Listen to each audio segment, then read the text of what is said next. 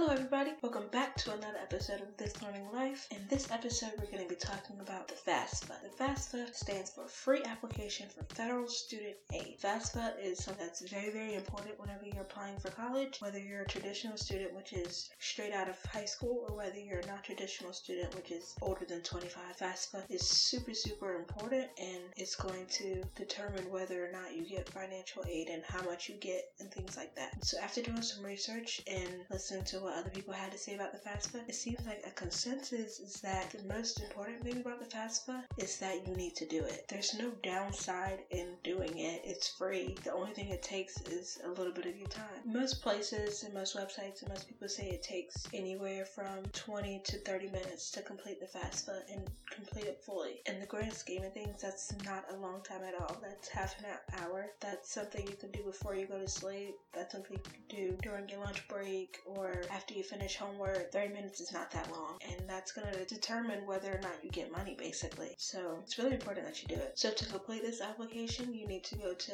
FSA, which stands for FAFSA.gov. It's on my website. The FAFSA is done all online unless you go into a college or something and they do it for you. Even then, they're still doing it online. So it's basically done all online. They have English and Spanish versions of the website, and they have multiple help spots on the website if you need help with anything, really. They have chat room online that you can put things in. They have hint boxes by all of the questions so you can know where to get the information from and things like that. There's also different resources out there. The FAFSA website has a spot of frequently asked questions, and there's YouTube videos out there. There's your guidance counselors. There's the college counselors. There's a lot of resources out there to help you with this application. One thing to note, once again, is that the application is free. So if you're getting help for the application, it's probably also going to be free. If they charge for it, I probably wouldn't go with that because you can get help from other places for free. Some things that you're going to need when filling out this form is your social security number. You're going to need permanent resident card. That's if you have one. You need a W-2 or records of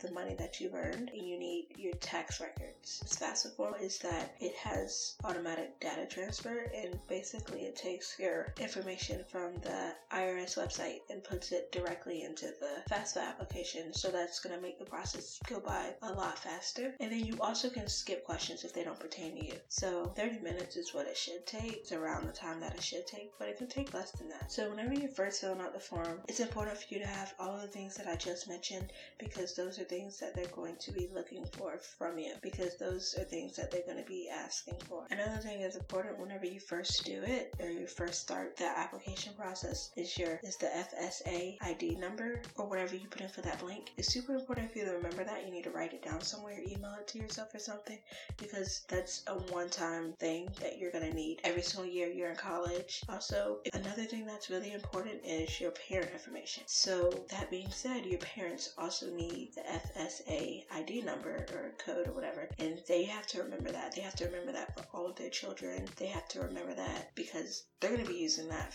throughout your whole entire college experience, basically, and for the rest of their kids. This whole process consists of three separate sections, like the application. You have the personal information, which is your social security stuff. That's your name, your birthday, things like that. You have financial information section, and that's the taxes, the W-2s, things like that. And then you have the parent information portion of it. That's why it's important for your parents to have the FSA ID number, because they have to fill in information as well. So I mentioned before that there are hint boxes next to every question. That's for you. If you need the information, look at the information. What's in the boxes, tips of where you can find the information at, or it might say you need to add certain numbers together or something like that. It's really simple when you look at the hint boxes. I do that. I didn't know what half of the stuff was for, but that really did help. When filling out the application, another thing you should know is it gives you an opportunity to list 10 schools that you are planning on applying to. That's really important because those are the schools that are going to be getting that FAFSA from the Federal Aid website, basically. So it's going to be distributing all this information to the various different schools that you put on there. So even if you only know of 2 schools that you got accepted into at the moment, or you don't know exactly where you want to go, put in 10 schools. It's not going to hurt. And the schools also don't know that you exist until you put in the FAFSA stuff. Put that in, and if you have more than 10 schools, you can always put 10 schools in, and then after the schools receive the FAFSA, it's not going to go away. They're going to always always have it on their file, so you can just replace those schools and put other schools in. Before you submit your application, it's really, really important that make sure there are no typos, whether that's your social security number, your name, because if there is a typo, it's going to delay your application, and some places aren't even going to accept the application. They're going to send it back so that you can fix the mistakes that you've made. I did some research on this, and one of the most common mistakes is typos. It's people not having their name match up with their social security card, or not have it match up with their financial information. It's super important that all of that stuff corresponds. So you shouldn't use nicknames, because that's not going to be on your financial records and stuff like that. So stick to your full name and you should be fine. All your names and all of your information needs to match. That's basically one of the most common mistakes, information not matching. Careless errors, they're going to cost you, so take the time to do it and complete it well. The reason why you should really look out for your typos, especially in the financial department,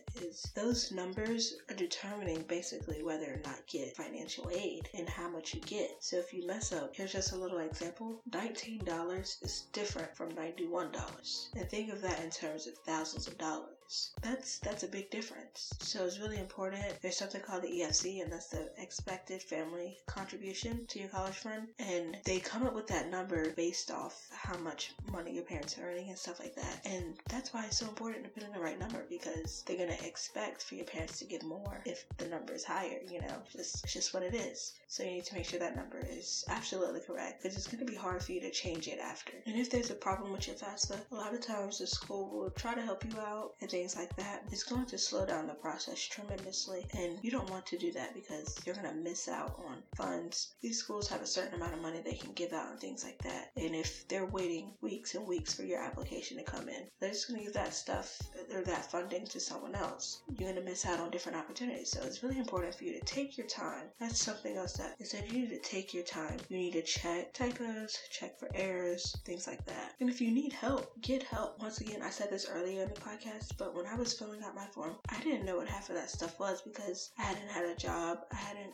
had any of this information that they were looking for, and I used the boxes. I got help from my parents. I got help from people who knew what they were talking about. I looked up some of the stuff online. So get the help you need, because it's only affecting you in the long run. So get that help. So this is back to a point that I made earlier in the podcast. Parent involvement is vital. It's so vital because there is a whole entire section dedicated to the parent information, and this is information that your parents can fill out themselves, or you can get the information from them, but they're still gonna have to sign. They have to sign the form. They're gonna have to sign with their FSA ID. Something you should note whenever your parents are helping you out. Thank your parents for their time, because it is gonna take a little bit of time. They have to have information and things like that, so thank your parents whenever they help you. So this is just something, if you're a non-traditional student, which is 25 or older, you don't need your parent information basically. So if you're like 26 and you're going back to college, or you are just starting college, you don't need your parent information. You'll need other information, so if you need help or you need information that you don't have, you need to talk to the college that you're applying to. They have financial aid offices and they're there to help, so take advantage of that. My 3 last tips I'm going to give to you: don't procrastinate, because the funds are going to run out if you wait until the last possible day to turn it in. Be prepared. You need to have the information that I mentioned at the beginning, which is a social security number, the permanent resident card, W-2, records of income, tax records, things like that. Most of all, don't be afraid to ask for help. Don't be afraid to ask for help. So that's it for this episode of This Learning Life. If you have any questions, comments, or topics you would like me to cover in the future, please email me at thislearninglife@gmail.com, and also follow me on my social medias. Once again, thanks so much for tuning into this episode, and I hope to see you next week.